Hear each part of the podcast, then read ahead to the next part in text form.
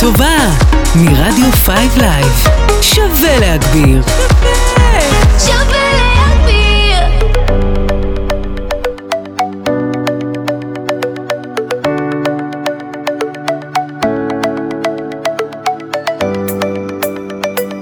express yourself, רצועת הפודקאסטים של רדיו 5 לייב. מגישה הדס פרץ. היי יוסי, אפשר. כבר אה, להגיד שנה טובה. שנה טובה. אנחנו בשעה מיוחדת ברדיו 5 לייב, מראיינים את יוסי קוצ'יק, יו"ר קבוצת צור שמיר ומנכ"ל משרד רוה"מ לשעבר, לכבוד השנה החדשה. כיף ש- לפתוח איתך את השנה. שנה טובה לכולם. אמ, אז אם בראש השנה עסקינן, ראש השנה זה קלאסיקה של אה, התחלות. אז אה, אתה רוצה לספר לנו איך אתה התחלת את הקריירה שלך? אה, האמת אה, שיש לי סיפור אה, מעניין לספר, שאני נוהג לספר אותו לאנשים צעירים בהרצאות שאני נותן, אני נותן הרבה הרצאות, נחמד לי לחשוב שאני בטייטל של צעירים. עדיין, זה עובר מהר, מניסיון. פעם הייתי הכי צעיר, וזה עבר. והסיפור הוא כדלקמן, אני הייתי סטודנט באוניברסיטה, ובשנת 1977, אה, המערך, שזה מפלגת העבודה, הפסידה את הבחירות. וה... זה היה מהפך אדיר, ומנחם בגין מהליכוד, מחל, אה, עלה לשלטון. אני אה, עבדתי באוניברסיטה, הייתי עוזר הוראה בחוג למדע המדינה, ושאלתי את עצמי מה אני הולך לעשות. בן כמה היית סטודנט? הייתי, אני חושב, בן 27, משהו כזה. הייתי חמש שנים בצבא, שנתיים קבע, חיל אוויר. אוקיי, אמרתי, מה עושים? ואמרתי, אני ארים אה, טלפון אה, לסיעת המערך בכנסת, ואני אראה אם אה, אני יכול לעשות משהו. הרמתי טלפון, ענה לי מי שענה לי, ואמר לי, בוא, בוא, אנחנו נודיע לך על פגישה. אני רוצה להזכיר, זה שנת 1977, זה פרה-היסטוריה, אין פלאפונים. כן, בדיוק אמרת טלפון ומישהו ענה לטלפון. כן, כן, זה טלפונים אה, נייחים, עם חוגות אה, וכאלה דברים, שחבר'ה לא מבינים מה זה היום. אמרו, נהיה איתך בקשר, ואז אחרי כמה זמן, בטח איזה שבועיים, שלושה, קיבלתי מכתב מהכנסת, אני זוכר אפילו את המעטפה עם הסמל של הכנסת, ואמרו לי, תבוא לסיעת המערך, אה, מישהו יפגוש אותך.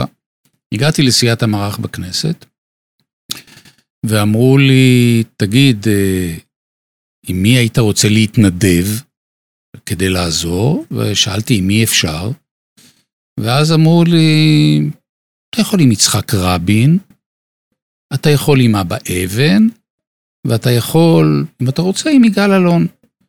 צריך להבין אז שבקושי יש טלוויזיה, אין אינטרנט, אה, אין אה, שום אמצעי תקשורת וכדומה, האנשים האלה היו בלתי מושגים בכלל, זה היו חצי אלוהים. כיוון שקראתי לא מעט וכדומה, אמרתי יגאל אלון. אמרו לי, בסדר, נהיה איתך בקשר. ואז, אחרי עוד איזה שבועיים שלושה, קיבלתי עוד מכתב.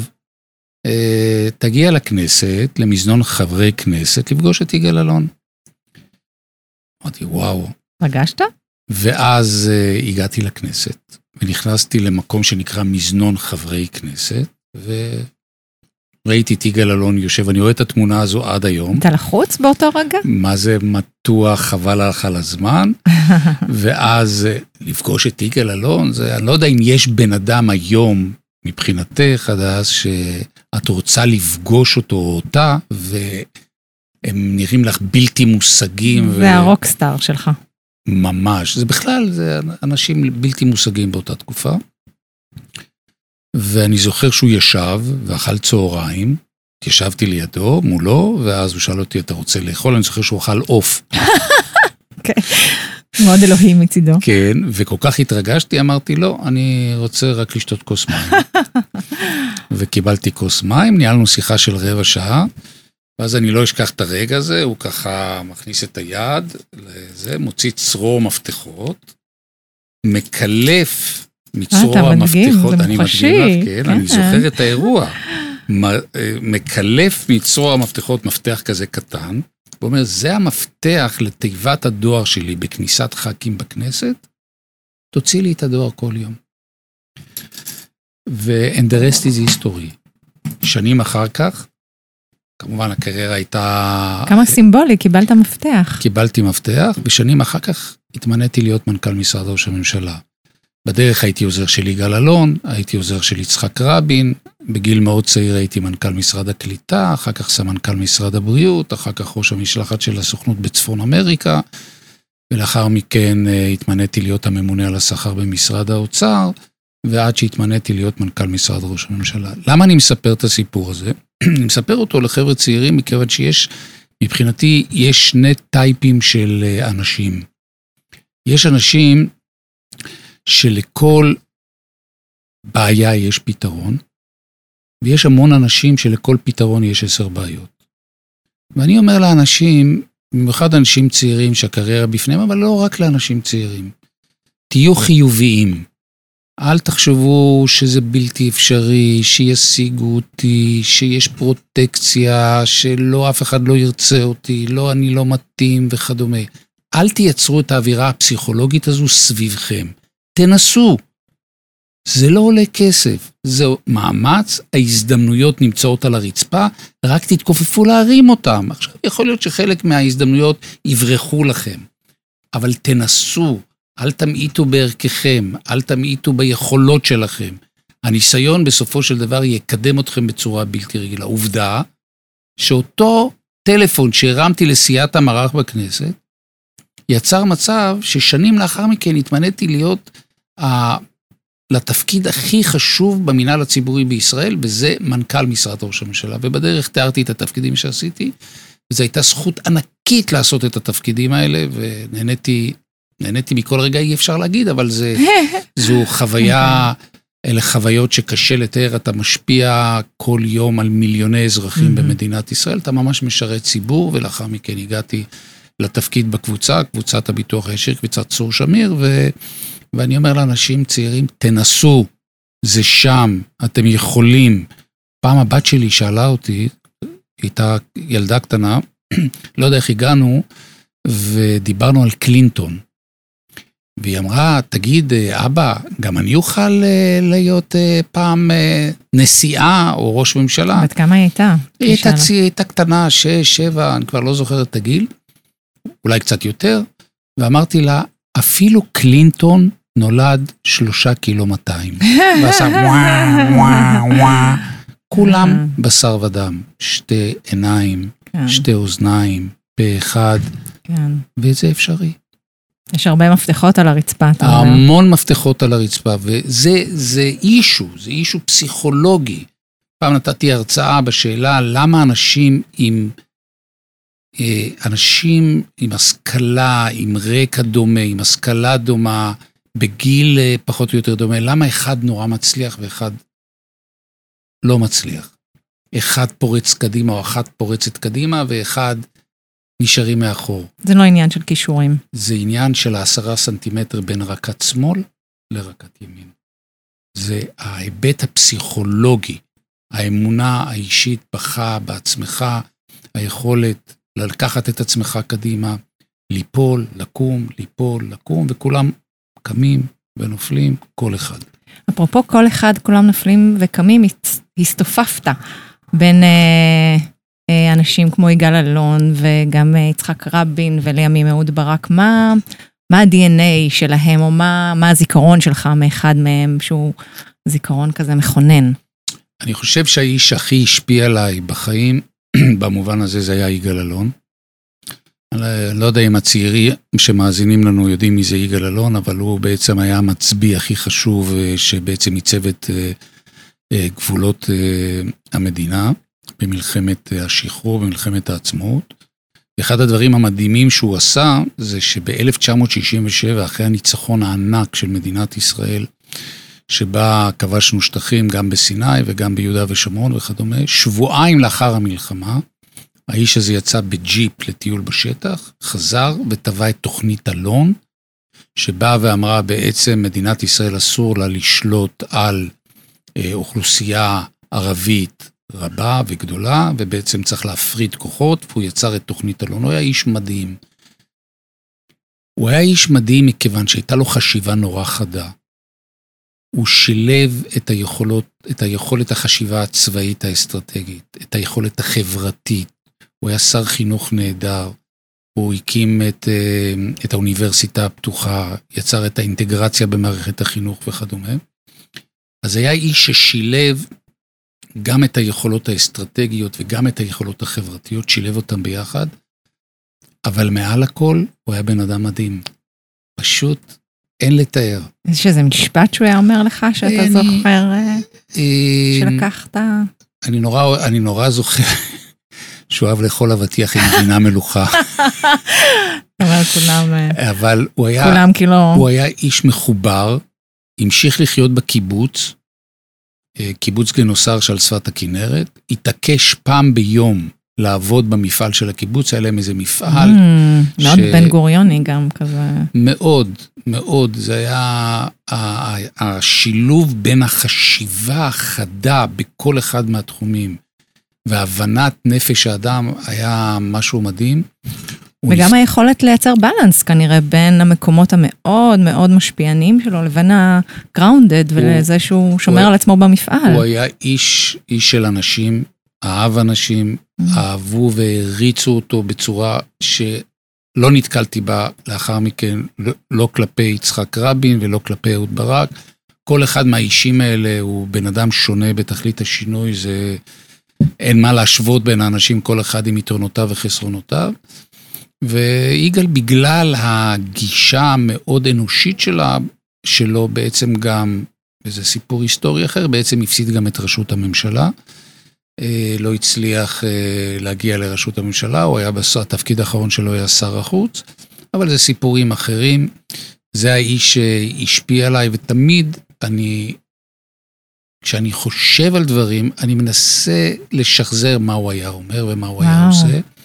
והיום אני גם יושב ראש בית יגאל אלון, שנמצא על שפת הכנרת, וזה בית שמתעסק עם מכינות, יהודים ערבים, אה, פעולות חינוכיות עם המשטרה, עם הצבא, אה, בית אה, מאוד פעיל ברמה החינוכית. זה נשמע ממש בנפשך, ואני שואלת את עצמי, מאחר וקצת הצצתי, האם אני יודעת שאתה דור שני לניצולי שואה, נכון? נכון.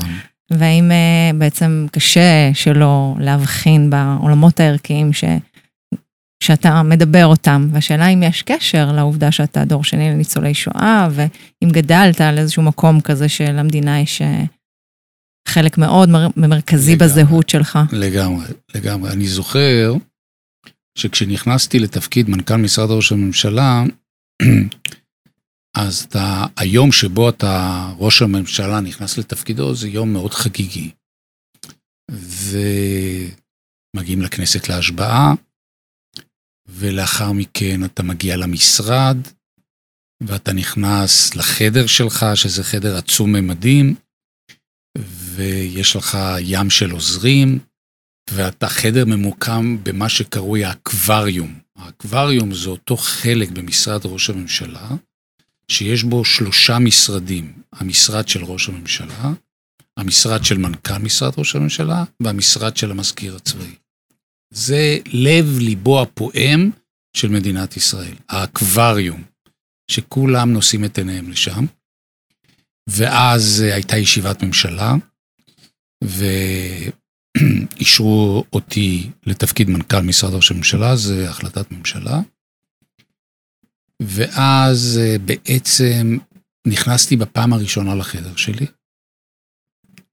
החגיגות נגמרו, ואני זוכר שנעמדתי ליד החלון, היה לי רגע של שקט, אף אחד לא הייתי בחדר, ואמרתי בליבי, וואלה, אמא ניצחת.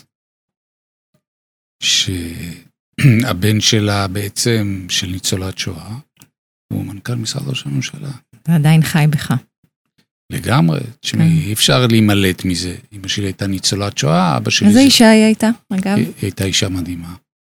אין, אין דברים כאלה. לביאה, אה, התחתנה עם אבא שלי שהיה מבוגר ממנה בעשור, אה, לצערנו הוא נפטר כשהוא היה בן 49. היא נשארה עם שלושה ילדים. ובן כמה אתה אז? אני בן 17, אחי Mm. בן 12, ואחותי בת 6, היא נפטרה לפני שנה וחצי. וזו הייתה לביאה. שאין אה, שני לה. בעצם אני חושב, וזה גם מה שאשתי, שהיא אה, אה, היא מטפלת אה, פסיכולוגית אה, אה, ומטפלת בפסיכותרפיה במשך הרבה שנים, היא אומרת, היא תמיד חוזרת אה, לפאונדיישן של כל בן אדם, אז היא אומרת, קיבלת יסודות טובים מאימא שלך, אהבה אותך, הייתה אישה מדהימה. כן, האמת שאחותי גם פסיכולוגית, והיא תמיד אומרת לי במציאת בני זוג, תבדקי שאימא שלו אהבה אותו.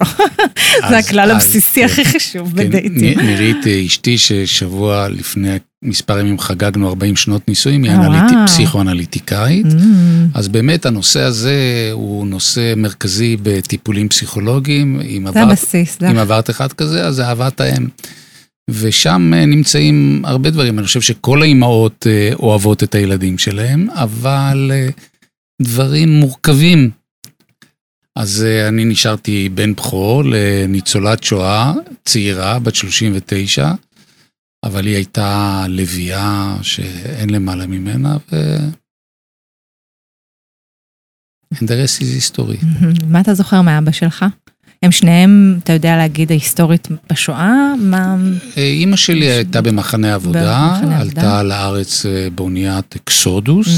ולאחר מכן הוגלתה חזרה אה, לגרמניה, מכיוון שתפסו את אקסודוס, ואחר. כך היא חזרה לארץ. גדלתי על אקסודוס ועל ארי, לפחות בספר יש את הגיבור ארי. כן, אז היא- אז היא- הייתה הם בעצם, באמת שמו? אני לא שעכשיו זה זמן לתחקיר היסטוריה, אבל פתאום אני חושבת על זה. כ- כך היא- כך היא סיפרה. כן. כן, אוקיי. היא הייתה אחות במקצועה, אה, ועבדה בתל השומר, ואבא שלי היה טיפוס, אה, פולני, קצת מהמם, נוקשה, מהמם. אהב כדורגל, אה, אבל לא הספיק הרבה בחיים, זאת אומרת, לאחר מכן הוא עבד בחברת פורד, התעסק בנושא מכוניות. אפרופו נוקשה ופולני, הוא איבד את ה... זאת אומרת, הוא... כל המשפחה, הוא כל, המשפ... כל המשפחה. כל המשפחה, פרט לאח אחד שלו אה, שחי בארצות הברית, אז אה, כל המשפחה הושמדה. אני בעצם גדלתי בלי סב... סבים וסבתות, בלי בני דודים ממדרגה הראשונה, אבל הניצולי שואה היה להם, אה, היה להם איזה דרך לייצר משפחות דרך חברים. אז בעצם הייתה משפחה של חברים. היו גם בני דודים אה, מדרגה שנייה ושלישית, אבל אה, אלה היו אה, פני הדברים. אני למדתי בתל אביב, בתיכון עירוני א', הייתי חרא של תלמיד, נשארתי כיתה. וזה עובר פולנים להיות חרא של תלמיד? לא, לא, ממש, ממש, ממש לא.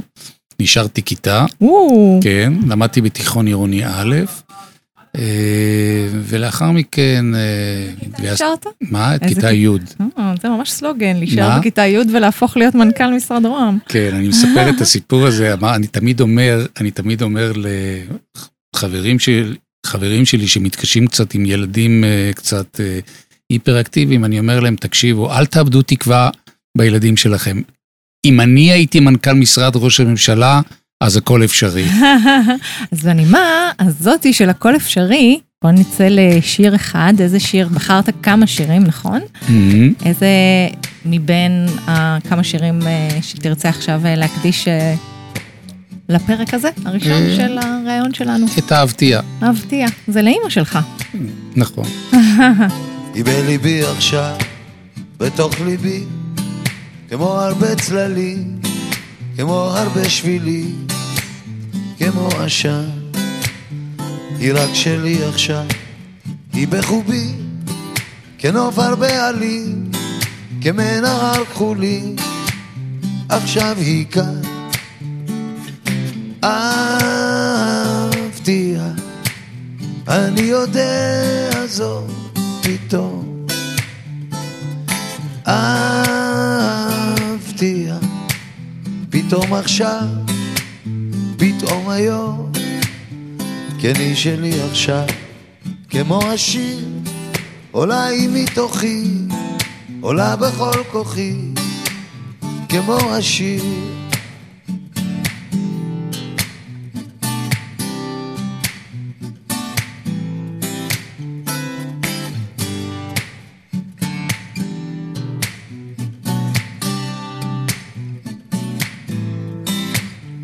אני קורא בקול בני האדם ומרחבי אישה וכל רוחות הים והגליל.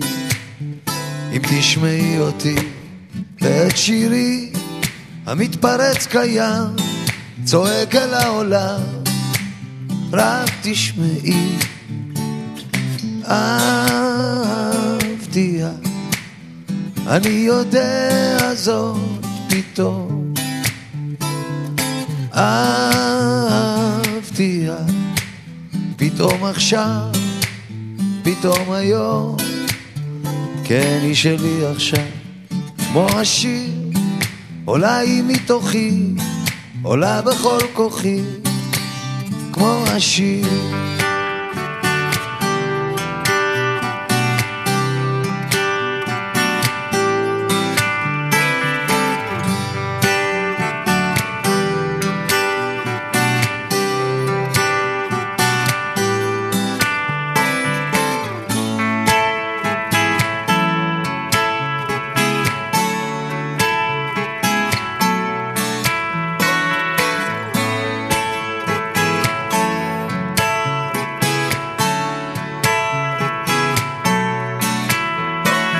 את בליבי עכשיו, בתוך ליבי, כמו הרבה צללים, כמו הרבה שבילים, כמו עשן.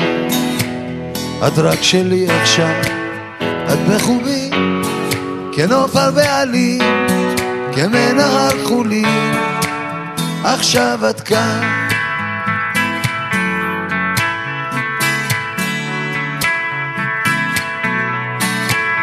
עכשיו את כאן.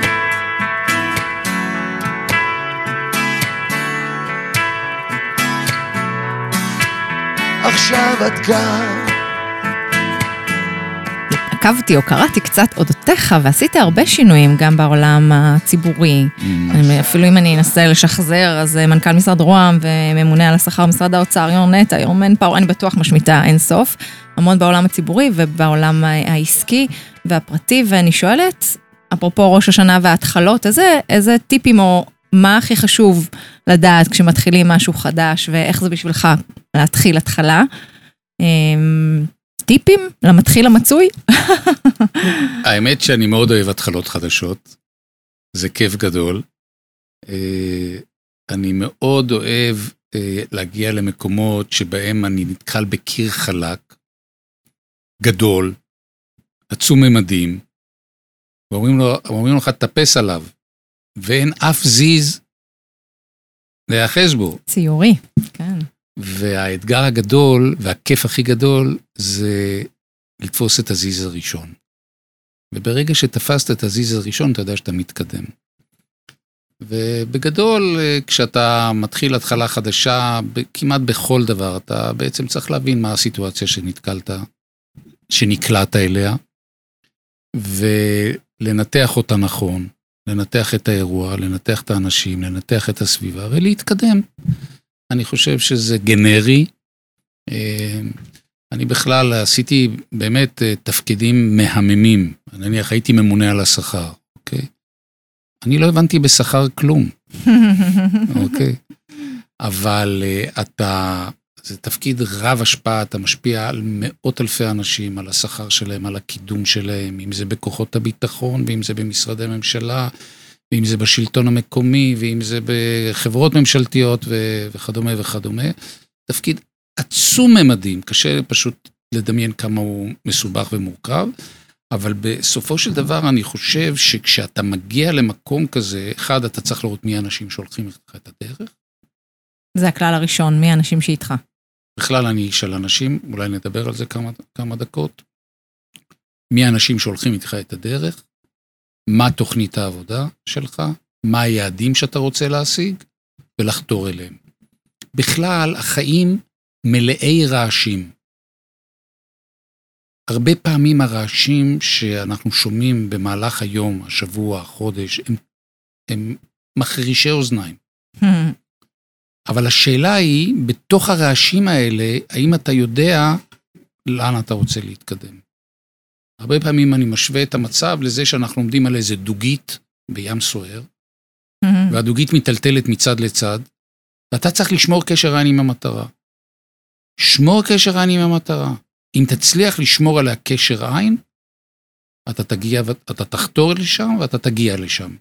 ואם הרעשים הרבים שסובבים אותך יסיטו אותך מדרכך, לא תגיע לשם.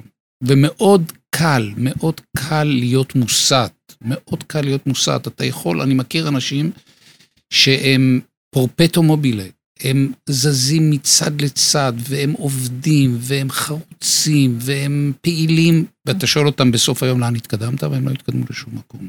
כן. אוקיי? לכן אני חושב שנורא חשוב לשמור קשר עין עם המטרה. לא יכולות להיות לך יותר מדי מטרות בו זמנית. מטרות גדולות. אחר כך אתה מחלק אותן למטרות יותר קטנות. אתה צריך שלוש, ארבע, חמש מטרות אסטרטגיות, לדעת איך אתה חותר אליהן ולהגשים אותן. אז אני שומעת הרבה מאוד בהירות אצלך, וגם אה, אה, התכווננות מאוד ברורה לאן אה, פניך, ואני שואלת, בכל זאת, כל כך הרבה שינויים בעולמות כל כך, ואתה אומר, בכלל לא הבנתי בזה. אין פחד בשום שלב? יש, יש רגעי קונפליקט שאתה אומר, אין לי מושג, ואני גם לא שומע את הקול של עצמי? לרגע, אפילו, אפילו אתה. אה, לא, לא מכיר את העניין של הפחד. בכלל, שום תחום. אה, אני חושב. אם אתה חושב, זה טוב.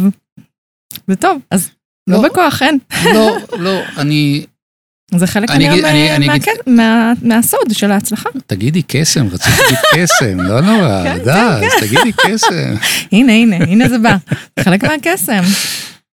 אה, אני אגיד משהו. אני לא איש של תוכן. אמרתי לך, נשארתי כיתה, חושבים שאני פרופסור לכלכלה, בגדול אני לא יודע כמה זה שתיים ועוד שתיים. אז מה כן? אני מבין היטב בתהליכים, הבנתי. אה, אני מבין את התהליכים, אה, באנגלית אומרים From the bottom of my heart, אני מבין את התהליך. קורה לי בשנים האחרונות שאנשים מגיעים אליי להתייעץ על הקריירה שלהם, על החיים שלהם. מאות אנשים בשנה, ואני עושה את זה בהתנדבות, ומגיעים אליי אנשים, גם אנשים, אני אזכור לקבוע. יא וולקאם, הכי בכירים במדינה, אוקיי. ועד ילדים של חברים. ואני יושב עם האנשים, ו... או באים אליי, אה, תכף אני אומר על זה משהו, ואו, או באים אליי אנשים ואומרים, תשמע, אנחנו רוצים להתייעץ איתך על ניהול עסקי של משהו. עכשיו, אני לא מבין בתוכן. אני אומר להם, אוקיי, תציירו לי, תציירו לי מה אתם עושים. תנו לי את התמונה הכללית.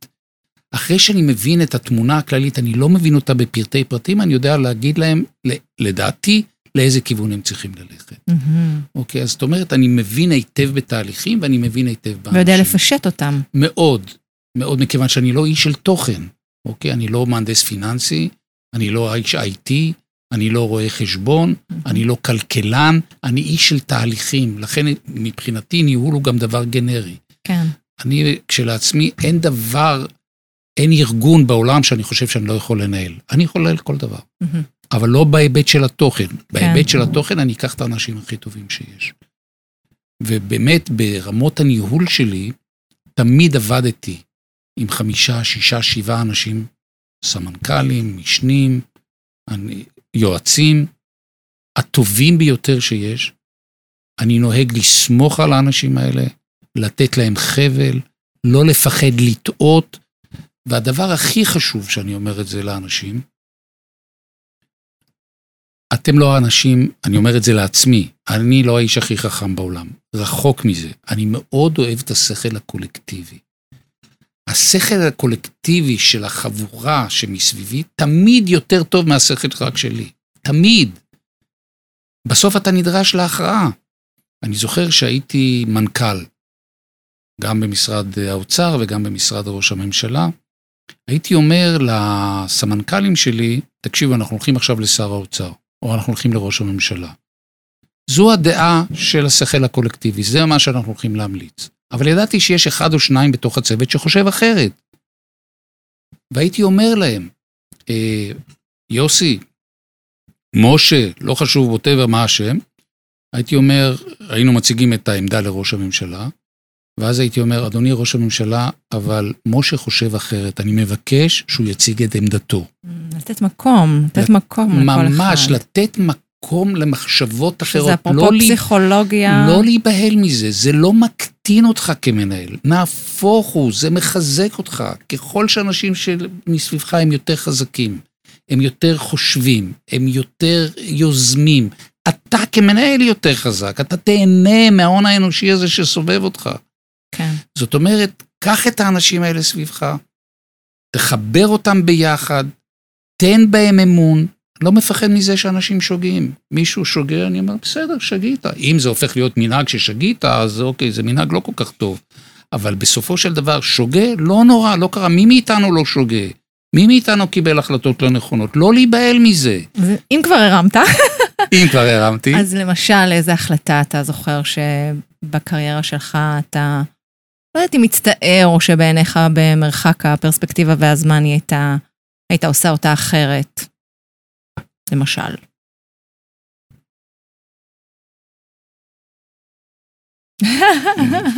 אני אתן לך דקה.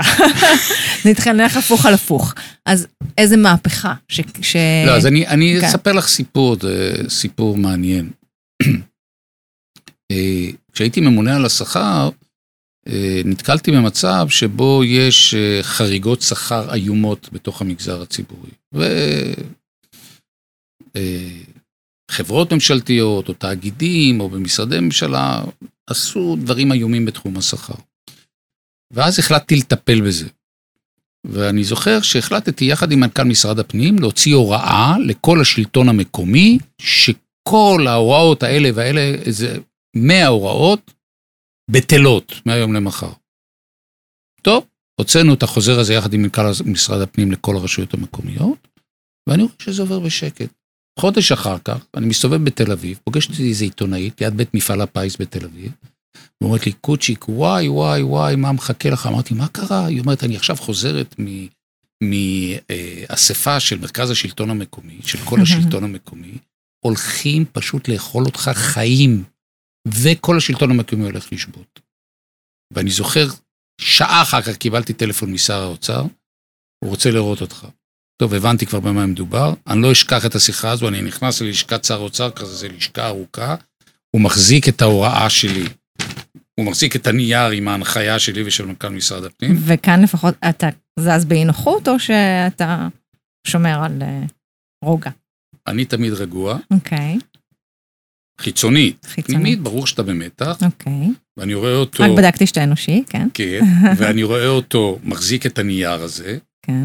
זה רדיו, אז קשה, קשה להבחין בזה. לא, אבל ככה. אתה מאוד, אנחנו נהנים מציוריות תיאטרלית כן, לגמרי. הוא מחזיק את הנייר הזה, את ההוראה שלי, ואז הוא ככה משמיט את הנייר ומסתכל עליו ועושה לי מין כזה פרצוף של מה עבר עליך כשהוצאת את הדבר הנורא הזה?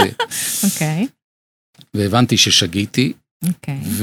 ויצאתי מהמשרד. אבל למה, בעצם, סליחה, אני לא הכרתי את הקונטקסט, למה בעצם זו הייתה שגיאה? כי אם היו חריגות, מכיוון זה שלא לא היה מותאם אז- וזה לא היה עבודה מהשטח. אוקיי, זה תטפל בזה, יש. דרכים, מה אתה מוציא הוראה בלי שאתה מדבר כן, עם. האנשים, בלי שאתה נוקט תהליכים וכדומה. כן. ובעצם התקפלתי כמו אוריגמי. חזרתי למשרד, הודעתי בטל וזה. ארבע שנים ואחר כך הצלחתי ליישם את ההוראה הזו, אבל זו הייתה עבודה מאוד Mm. קשה, שכמעט גרמה לפיטוריי. אה, אז ענית לי על שתי השאלות, גם על השגיאה וגם על ההצלחה. נכון.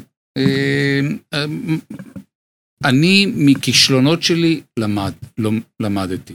כן. אני חושב שאולי זה בעצם מתכון ש- להצלחה. נכון, מכיוון שהיכולת שלך בעצם אה, להתקדם זה לדעת להתגבר על הכישלונות שלך. המון אנשים אני רואה שנתקלים בחוויית כישלון, וחוויית הכישלון הזו שורטת אותם, מקטינה אותם, מכווצ'צ'ת אותם. ואני אומר, רק מכישלונות לומדים. רק מכישלונות לומדים, גם בחיים האישיים וגם בחיים של, של התעסוקה שלנו. לא להיבהל מכישלון. להסתכל ולבוא ולומר, מה אני יכול ללמוד מזה? ללמוד מזה ולנסות לשנות. אז לקח לי ארבע וחצי שנים ועשיתי סדר בשלטון המקומי בכל נושא של בכל נושא של השכר, אבל גם ממקומות אחרים. במשבר הוא הזדמנות נהדרת ללמוד. עכשיו, בתוך המשבר אתה אומר, וואי, מה יהיה? איך אני אתגבר על זה? ואני מכיר את זה גם ברמה האישית של משפחות וגם ברמה האישית של תעסוקה. אני אתן דוגמה. בקורונה, מדינת ישראל הפסיקה, הכל נעמד. ואני זוכר שאנחנו מגיעים לבניין הזה, אני גר בהרצליה, בנוף. ים. בדרך כלל לוקח לי 40-45 דקות להגיע הנה למשרד, חמש דקות היית שם? בערך חמש דקות. כביש ריק, אוקיי. המ- כל הבניין הענק הזה כן. דומם, נפש חיה לא נכנסת לבניין הזה. היה מאוד אפוקליפטי כל ה- ממש. כל הסצנריו של תחילת. קורונה. לחשוב אגב שזה היה רק לפני שנתיים. וואו, ומוקי שניידמן, דורון שניידמן ואני, יחד עם המנכ"לים, גם היה ערן וולף מעורב בזה, וקובי הבר, ואנשים נוספים מועטים. אין, אתה מזמין מעלית, אנשים בבניין יזמינו את זה, המעלית מגיעה מיד, אתה מגיע מיד לכל- לקומה שלך, ואתה שואל את עצמך, מה אנחנו הולכים לעשות? ואתה מבין שאתה במשבר אדיר, ואתה מתחיל לנהל אותו. אתה לא עושה במכנסיים. אתה מנהל אותו, אתה מנסה לנתח אותו, אתה לא יודע מה יהיה העתיד. עתיד לא בערפל, ברור, זה, זה טבעו של משבר, אתה לא יודע מה יהיה, אתה נמצא בתוך לחץ עצום, אתה מבין שהעולם משתבש, אתה מבין שהעולם השתנה, ואתה צריך לשאול את עצמך את השאלות הנכונות, וצעד אחרי צעד ואחרי צעד ואחרי צעד, לאט לאט התמונה מתבהרת, אתה נוקט בפעולות הנדרשות, אתה מתרגל קצת למצב, אתה מבין אותו, אתה לא מתנהג בפאניקה, אתה מתנהג בצורה אה, מחושבת וטובה, ואני חושב שזו הזדמנות אדירה לכל אחד מאיתנו. תמיד אני מד- מדגיש גם את הרמה האישית וגם את הרמה של, של העבודה. אתה גדל מזה. אני נשארתי כיתה, אני, עובדה שאני זוכר את זה, היום זה, היום אנחנו, היום אנחנו מסתלבטים על זה, אני מספר את זה בכל הרצאה, אנשים, כן. זה נורא מצחיק אותם, יוסי קוצ'יק נשאר כיתה, הא הא הא. כשנשארתי כיתה זה לא היה נעים. האמת, נכון, בסוף זה גם גיל כזה שהוא תיכון, תכלס. ויש איזה מודעות, זה לא כיתה א' שעוד... אה, תכלס. כן, זה גיל כבר בוגר ובשל, וזה גם פער משמעותי, אני מניחה. עם- מאוד מאוד מאוד לא נעים, אבל גדלתי מזה. הייתי בקורס טיס, הודחתי מקורס טיס, גדלתי מזה. היה פעם שרצו למנות אותי לתפקיד מאוד בכיר בממשלה, וזה לא הסתייע, סיפור בפני עצמו לפודקאסט הבא. גדלתי מזה. כן. מהמשברים האלה אתה גדל. ו... אתה יודע להגיד משהו, אמרת ככה, ציינת בכמה נקודות אה, על אה, אנשים, שיש לך אנשים שמלווים אותך, אתה יודע להגיד בסנסורים שלך שאתה נפגש, או כשאתה בתחילת תהליכים, לבדוק מי האנשים שאיתך, מה, איך כן. בוחרים אנשים טובים. לגמרי. קודם כל, כשאני מראיין לעבודה, או אני מראיין אנשים, או סתם שאני משוחח עם אנשים שאני לא מכיר, אז אני אומר, אני מבקש מהאנשים, כשהם מציגים את עצמם, אני מבקש מהם שיתחילו מנולדתי. נולדתי ב? כן. אוקיי. נניח אם הייתי, אם היינו משוחחים. נולדתי בבני ברק. יפה. כן. מה, המשפחה שלך הייתה דתייה? אז זה צי- היה פעם בקריית הרצוג ציונות, אני כאילו מתראיינת לבד. כן. אה, כן, הייתה ציונות דתית בבני ברק, בקריית הרצוג. כן, היה- והמשפחה הייתה משפחה דתית. אה, ציונות דתית, כן, לא חרדית. פעם היה אזורים כן. אה, של ציונות דתית בבני כן. ברק, ואז מה למדים מזה? ומה הורייך עשו? ונעשה טסט קייס, מה זה אומר? ומה הורייך עשו? אבא שלי תמיד היה עצמאי, ואימא שלי מרפאה בעיסוק. כן. ועדיין את אה, שומרת על אורח חיים דתי? לא. למה? אבל אני אדם מאמין מאוד. כן. וככה השיחה מתגלגלת. מה למדנו עליי? למדנו שיש לך אה, רקע שמתחיל ממקום מהמם. מורכב, גם במקום המגורים וגם ב, ב, בסט הערכים שגדלת עליו, מהמם. של משפחה דתית, מהמם. שומרת מסורת, מהמם. שהחלטת בשלב מסוים אולי לעזוב את זה, ומהשיחה של, שמתחילה בנולדתי, אתה מבין כל כך הרבה על הבן אדם. השורש. המון פעמים אני רואה אנשים רואים קורות חיים, וישר מתחילים, עשיתי, עבדתי באלף, עבדתי בב', עבדתי בג', הצלחתי, נכשלתי, אבל אתה לא מכיר את הבן אדם. נכון. תכיר את הבן אדם. אני אומר לאנשים שאני עובד איתם, אני אומר את הדבר הבא. כל אחד מאיתנו, כולל גם שלושתנו כאן בחדר, כל אחד מאיתנו, אנחנו פוגשים אותו בעבודה. יש פה את יניב אינקוגניטו. יניב ש...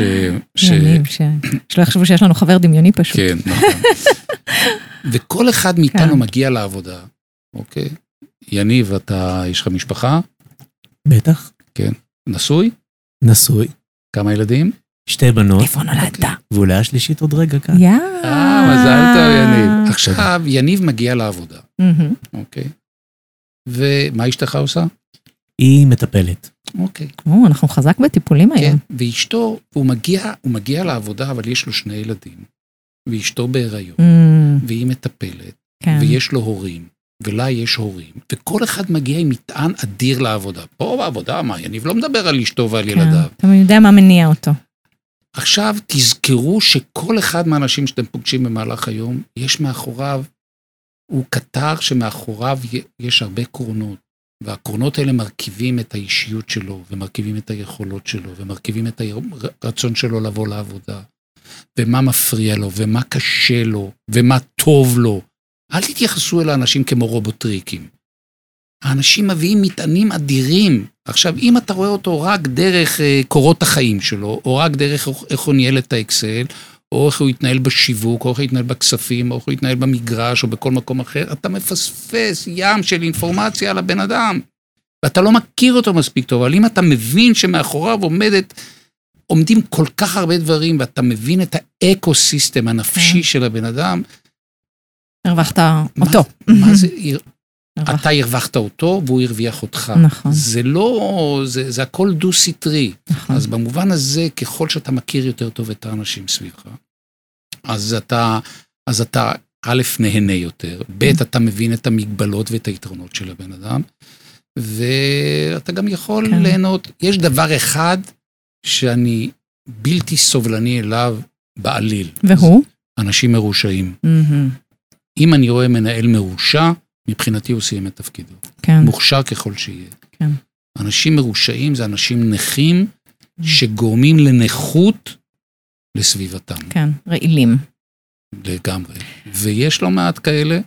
אני לזה, אני מוכן, מוכן להיות, אה, מוכן להיות tolerant כן, אבל הקו האדום הוא שם.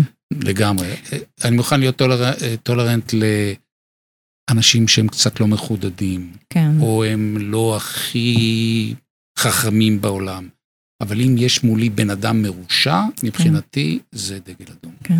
ועכשיו אני אהיה על תקן סמי המטפל מאחר ואמרנו שיש פה הרבה בעלי מקצוע קרובים שקשורים, ואני אשאל אותך, אז אתה מאוד חוקר מה מניע אנשים, אבל מה מניע אותך? מה גורם לך לקום, לעוף מהמיטה בבוקר? אמ, קודם כל, תמיד כששואלים אותי, מה שלומך? תמיד אני אומר, אין לי אף טענה. מכיוון שאני אומר, החיים יפים. ואני קם בבוקר, נוגע בנירית אשתי, אני רואה הגופה חמה, כבר אפשר להתחיל את היום? מסתכל, רואה ששלושת הילדים בסדר, שתי הנכדות בסדר, ואז אני אומר, חבר'ה, what, go, what can go wrong? מקסים. הסביבה הזו של המשפחה והחברים הקרובים, אם היא בסדר, מה יכול לקרות? לא יהיה לי סנדוויץ' לאכול, לא תהיה לי איזה קורת גג אה, ללון תחתיה. פרופורציות, אז אימא שלך באמת עשתה עבודה יפה. פרופורציות, אני אומר לאנשים פרופורציות, במה, אני שואל אנשים, אתה זוכר אולי מה נורא כעסת או היית מתוסכל לפני שלושה חודשים? אם אתה זוכר, אז, אה, אז היה משהו חשוב. כן. אבל בדרך כלל את מרבית אותם דברים שנורא כעסנו והתעצבנו ורבנו וכדומה, אתה לא זוכר.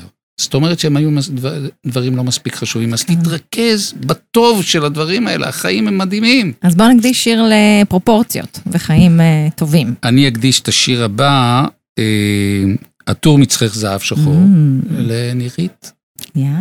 40 שנה נישואים, וואו. אישה. מדהימה.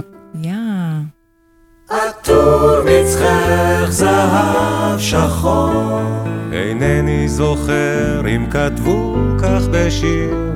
מצחך מתחרז עם עיניים ואור, אינני זוכר אם חרזו כך בשיר, אך למי שתהי חייב להישיר. חלוקי חברות, צמרירי ורב. את בו מתעטפת תמיד לעת ליל, לא הייתי רוצה להיות לך אח. לא נזיר מתפלל לדמותו של מלאך. ורואה חלומות עגומים של קדושה, ולמולו את אישה.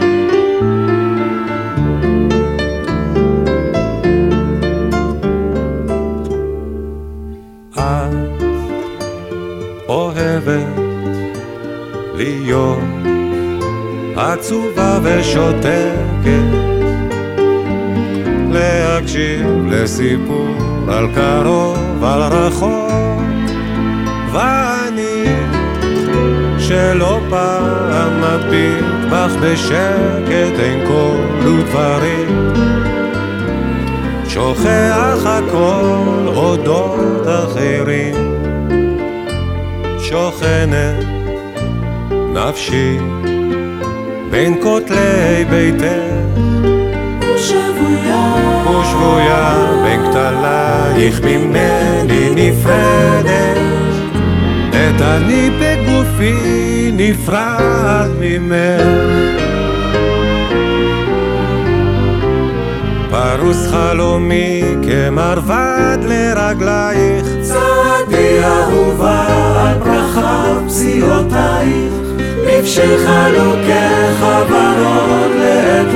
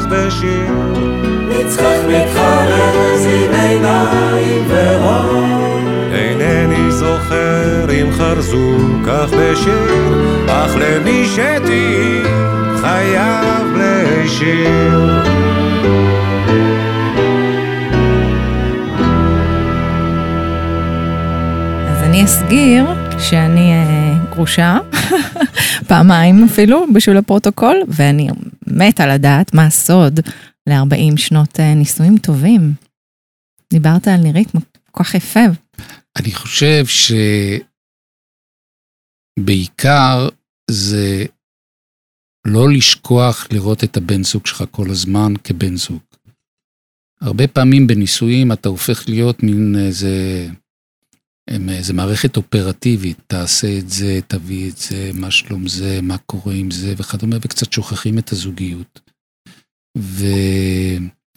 ובזוגיות אתה צריך לדעת לקחת את עצמך אחורה מהפעילות, במרכאות היומיומית של, של החיים שלנו, מה עשית בעבודה, ותביא חלב ותקנה לחם, ומה שלום ההורים שלך, ותשלם מס הכנסה ו, וארנונה, ולהגיד, וואלה, נירית, אני אוהב אותך. מה שלומך? אה, זהו, אני שלולית, כמו שאומרים. אוקיי.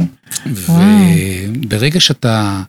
ברגע שאתה זוכר את זה, ואתה יודע להרים את עצמך מהיום-יום הזה, ולראות את הבן אדם השני, ולשאול, לשאול אותו, מה שלומך? מה עבר עליך ביום? מה קרה? אז uh, בעצם אתה מצליח לשמר אחרי ההתאהבות הענקית הראשונה, שהיא אש וגופרית וניצוצות וכדומה, ואז הדברים חוזרים לשגרה, אז אתה מצליח uh, בעצם לייסד uh, את החברות. ואני חושב שבזוגיות החברות היא דבר אדיר. ושאלו אותי איך זה נישואים אחרי 40 שנה, אז אמרתי שזה הרצון לחזור הביתה כל יום. וואו. וואו, איזה זכות. כן? נחמד. אז זה, אז זה ככה... ובמובן מסוים זה גם מתכתב עם החלקים שדיברת על איך אתה עובד עם אנשים. נכון. אה, בקטע הזה יש גם את נירית, אה, ששילמה מחירים לא קלים על הנישואים איתי בגלל הקריירה המאוד תובענית שלי. היא גם כן אה, לאחר מכן ביססה את הקריירה כפסיכואנליטיקאית וכדומה, אבל היא שילמה מחירים לא פשוטים. אבל היא, אין אנשים כאלה כמוה, באמת.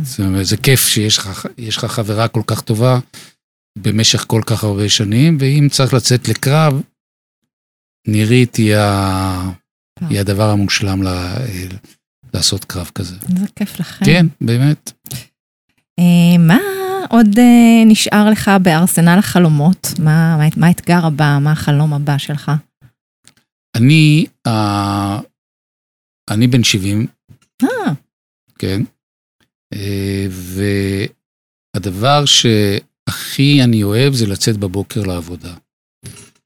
אני מאוד פעיל, אני יושב ראש אה, קבוצת צור שמיר. יש לי שתי חברות ייעוץ, אחת בתחום של אה, אסטרטגיה תקשורתית ואחת בתחום של יחסי עבודה.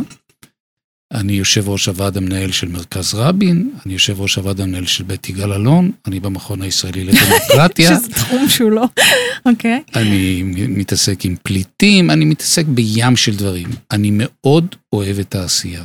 Mm-hmm. והעשייה הזו היא גם ממלאת אותי, נורא כיף לי, אני מאוד אוהב את החברה האנושית, אני מאוד אוהב לקבל החלטות, אני מאוד אוהב לקדם דברים, אני מאוד אוהב לפגוש אנשים, אז היא ממלאת אותי, ואני גם מרגיש שאני תורם, אני מאוד אוהב לתרום.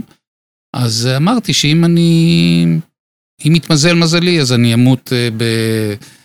בכורסת העבודה שלי, ולא בשום מקום אחר, לא רוצה לפרוש, רוצה להמשיך לרוץ אה, למרחקים ארוכים, כפי שעשיתי עד היום. אמן. וואלה, יאללה, נתקדם לזה. אה, מה היית רוצה לאחל לעובדים של אה, מימון ישיר לקראת השנה החדשה? האמת שקודם כל הייתי רוצה לאחל להם, לאחל להם בריאות טובה. וכמו שאמרתי מקודם, אני רוצה לבקש מהם שיקחו את הדברים בפרופורציה. שייהנו מהסביבה שלהם, שייהנו מהמשפחות, שייהנו מהחברים, שיראו את האור ולא את הצל, ואם גם הצל אה, נכפה עלינו, אז שידעו שיש אור בקצה המנהרה. ושיהנו מהחיים, שיהיה להם טוב. שיקחו ו... את המפתחות שלהם. וכן, ושכל אחד יקלף את אותו מפתח uh, סודי, uh, כפי שתיארנו אותו קודם, וינצלו את ההזדמנויות, החיים מלאים בהזדמנויות, ווואלה, תתנפלו על החיים, זה כיף לא נורמלי. עם איזה שיר תרצה לסיים, יוסי? אני ארצה לסיים עם השיר מאיה.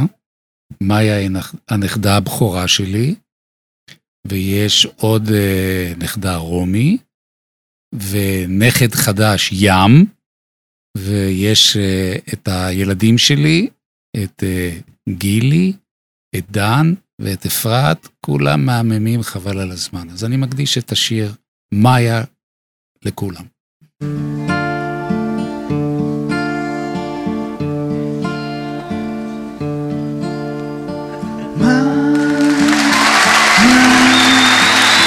שלי,